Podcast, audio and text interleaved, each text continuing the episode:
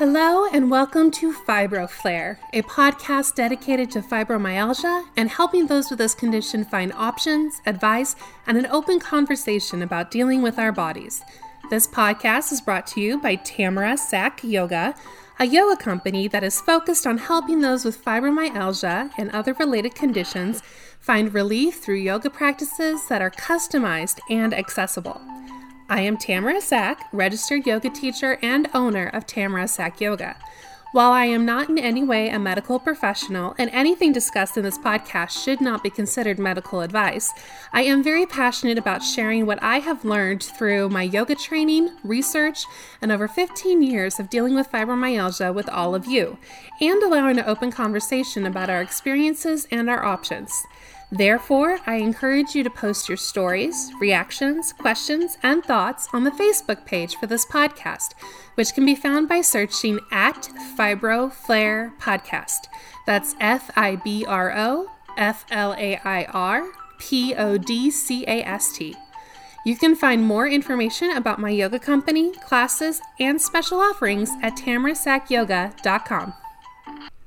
Welcome to today's podcast, where I'm going to address a very common question that I get asked How do I find chronic illness informed yoga, and what should I ask before taking my first class?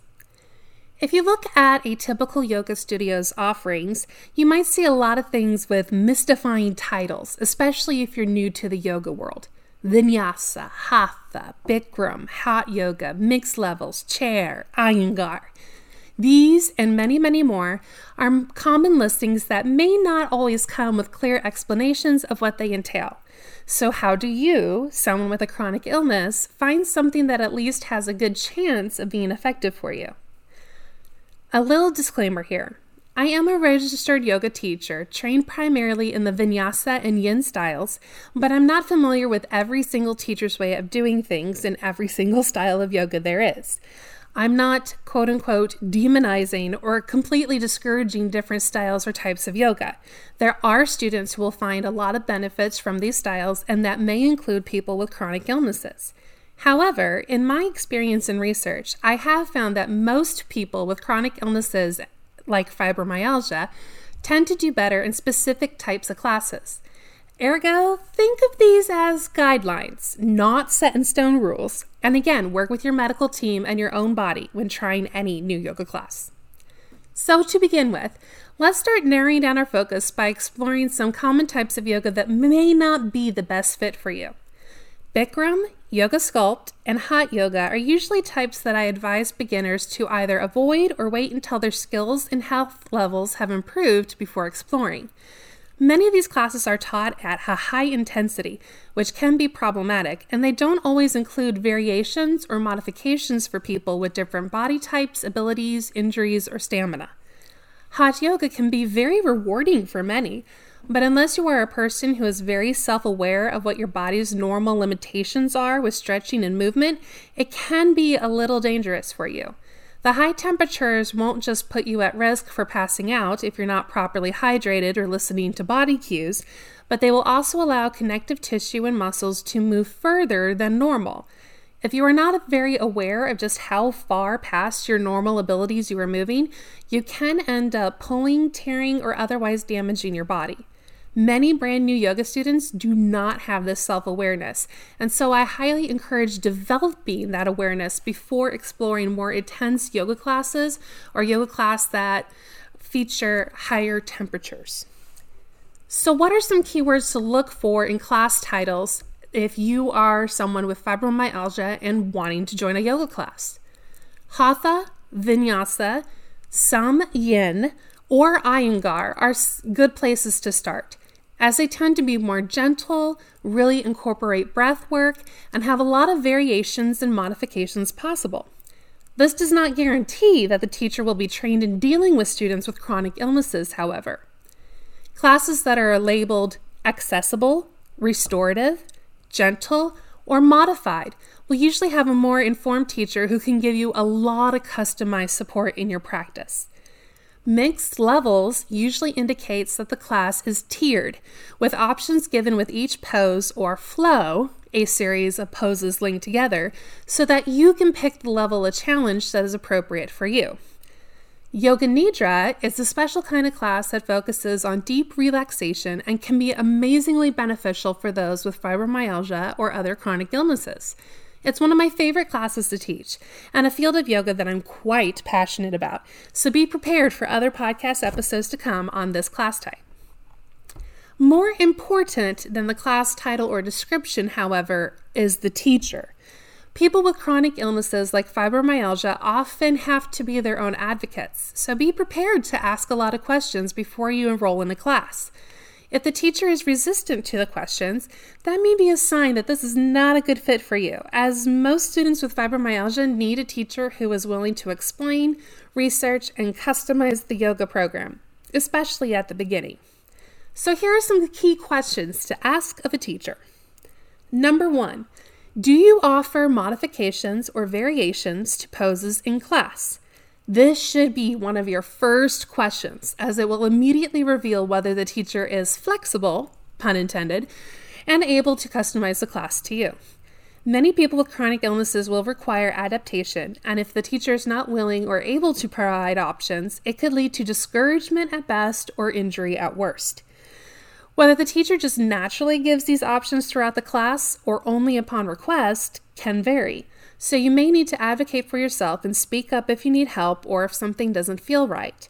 A good teacher will be watching the students, but they cannot know everything that is happening in your body all of the time. So it's ultimately your responsibility to let them know. Number two, what kind of training do you have? And have you ever studied accessible or chronic illness informed yoga?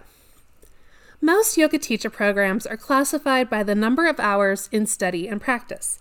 A 200 hour certification can be thought of like a bachelor's degree, a 500 hour certification, kind of like a master's degree, and any number above that usually indicates something that we would consider like a PhD or post secondary level of experience and knowledge.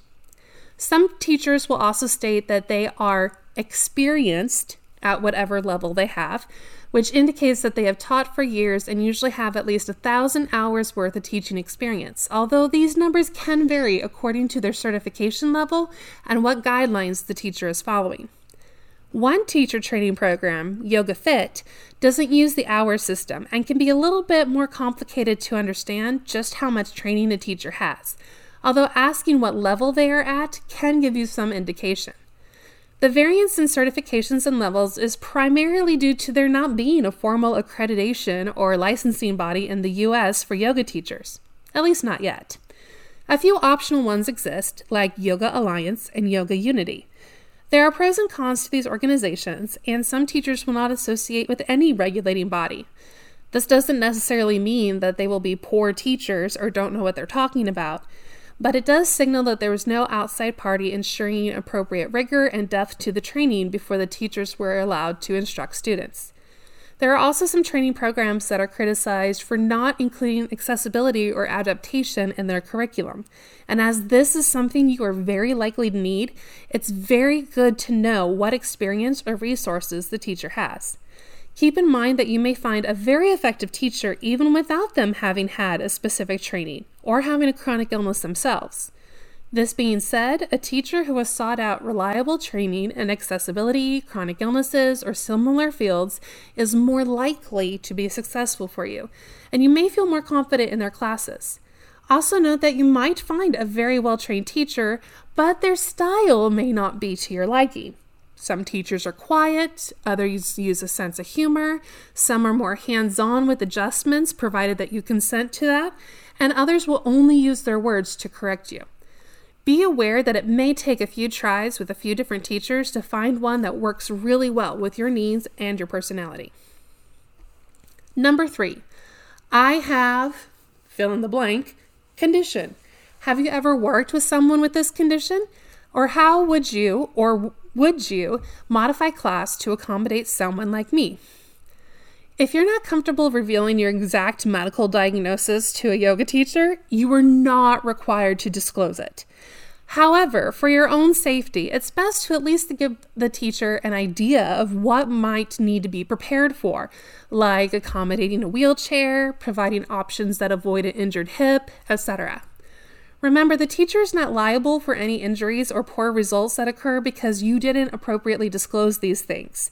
And that's mostly because nearly every teacher in studio will have you sign a liability release waiver before coming to class. As a teacher, I would feel horrible if I led a student into a pose that hurt them because I didn't know of a counter-indicated condition, and I always want to be as prepared as possible. How you balance your privacy with your safety is up to you, but know that this can have an impact on the teacher and your success in the class. To note here, it's not so much if the teacher has extensive experience with your particular condition, although that is always a plus but rather if the teacher is dedicated to accommodating you, researching options that are appropriate, and willing to learn aside you. These are the kinds of teachers that will often be the best fit for you. Number four, what materials am I required to bring to class? Does the class provide additional props if I need them? Not all studios and teachers have extra props or materials, or they may have a very limited number available. Some will rent equipment to students or sell them older materials at a discount. Any teacher or studio should be able to guide you to places to find the materials you want and need and explain what qualities are recommended or address cost concerns. Most teachers will have preferred ba- brands, like most of us do with just about everything we purchase, and some will also have distributor or other selling accounts with certain brands. This can, of course, indicate a strong bias, and you may need to do your own research on alternative brands, but it may also be a way for you to get reliable, ecologically friendly materials and sometimes at a good discount. For those taking virtual courses, teachers should also be able to advise on non yoga specific options in most homes that can replace props, such as using a sash from a bathrobe instead of a yoga strap. I'll also have a podcast later on this topic, exploring a wide variety of options that you can use at home while also addressing any possible safety concerns. Number five, what costs are there for classes, and what types of classes and programs do you offer? Some teachers offer a per class price or discounts for monthly or annual memberships or class packages. Some teachers will offer regular or occasional donation based classes. The prices will vary greatly according to the expertise of the teacher, the location of the studio, the area of the country, the type of class, and perhaps if the class is offered virtually instead of in person. Make sure that you understand what all of your options are and if there are any current or upcoming promotions that you may want to take advantage of. Number six, what are your absentee or late cancel policies for classes? This can be very important for those with chronic illnesses, as sometimes we will have very bad days that will keep us at home or restrict us from safe driving with little or no notice. You need to be aware if there is a grace policy for people with these conditions, or if there's charges after a certain number of incidents, or if there's just a flat price for a series of classes, whether you attend or not. If you have typically stronger symptoms during certain times of the year, this may make a big impact on what classes you choose to take and what packages would be best for you. If you're also concerned about weather and road conditions, asking about winter policies would be wise, as well as how notifications are sent out and if charges are still made if the teacher cancels the class due to emergencies, weather conditions, or other situations. Number seven, how should I dress for class? Now, normally this isn't a question I'd go over, as you would typically just wear something that you are appropriately covered in and can move freely in, and others should respect your choice of clothing. Sometimes, though, there may be some more regulations. For example, during the COVID 19 pandemic, masks were often required during practice, and many students would have to provide their own. Additionally, some classes may also be trauma informed and request clothing that is less revealing, does not have writing or symbols that could be offensive or troubling, or that all students must wear shirts in lieu of sports bras or muscle tanks or some men going shirtless. It is absolutely your choice to avoid classes that have stricter dress codes But if you do choose to attend these classes, please respect the rules provided, as they are nearly always instituted to ensure the safety and comfort of all students and teachers. So, most teachers and studios will have contact information where you can call or text or write to the teacher to ask these and any other questions you may have, therefore, allowing you to be fully informed before class. That does not mean, however, that you have to do all this research before a class, especially if you have a recommendation from another student or somebody else who knows the yoga teacher.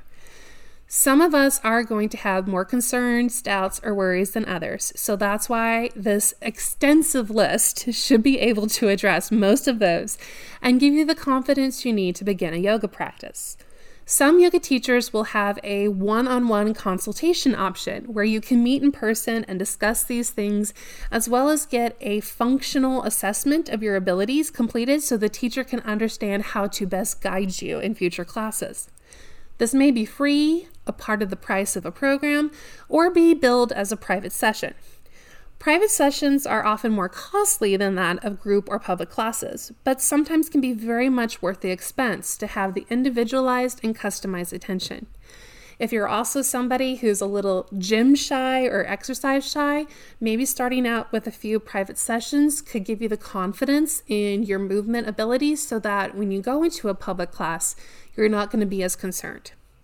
One note about this most teachers have a non comparison policy, which means you do not compare your performance, your body, anything to anybody else, and nobody compares themselves with you. This is actually part of yoga philosophy uh, called ahimsa, which means nonviolence, because it is harmful to you and harmful to others if you're constantly comparing. So, while it may be ingrained in us to be looking around and seeing what other people are doing and how good are they and oh, I should look like that, you're not supposed to, and you're not hopefully going to find that in a yoga class. A yoga class is about you and your practice, guided by a teacher. If there's other students in the class, great. If there's no other students in the class, great. But this is ultimately about you seeking help and support for physical movement, for breath work, for relaxation, for whatever your goal is. Please do not allow comparison to stop you from getting into a class. You are worth it and so much more. As always, thank you for listening and stay tuned for our next podcast.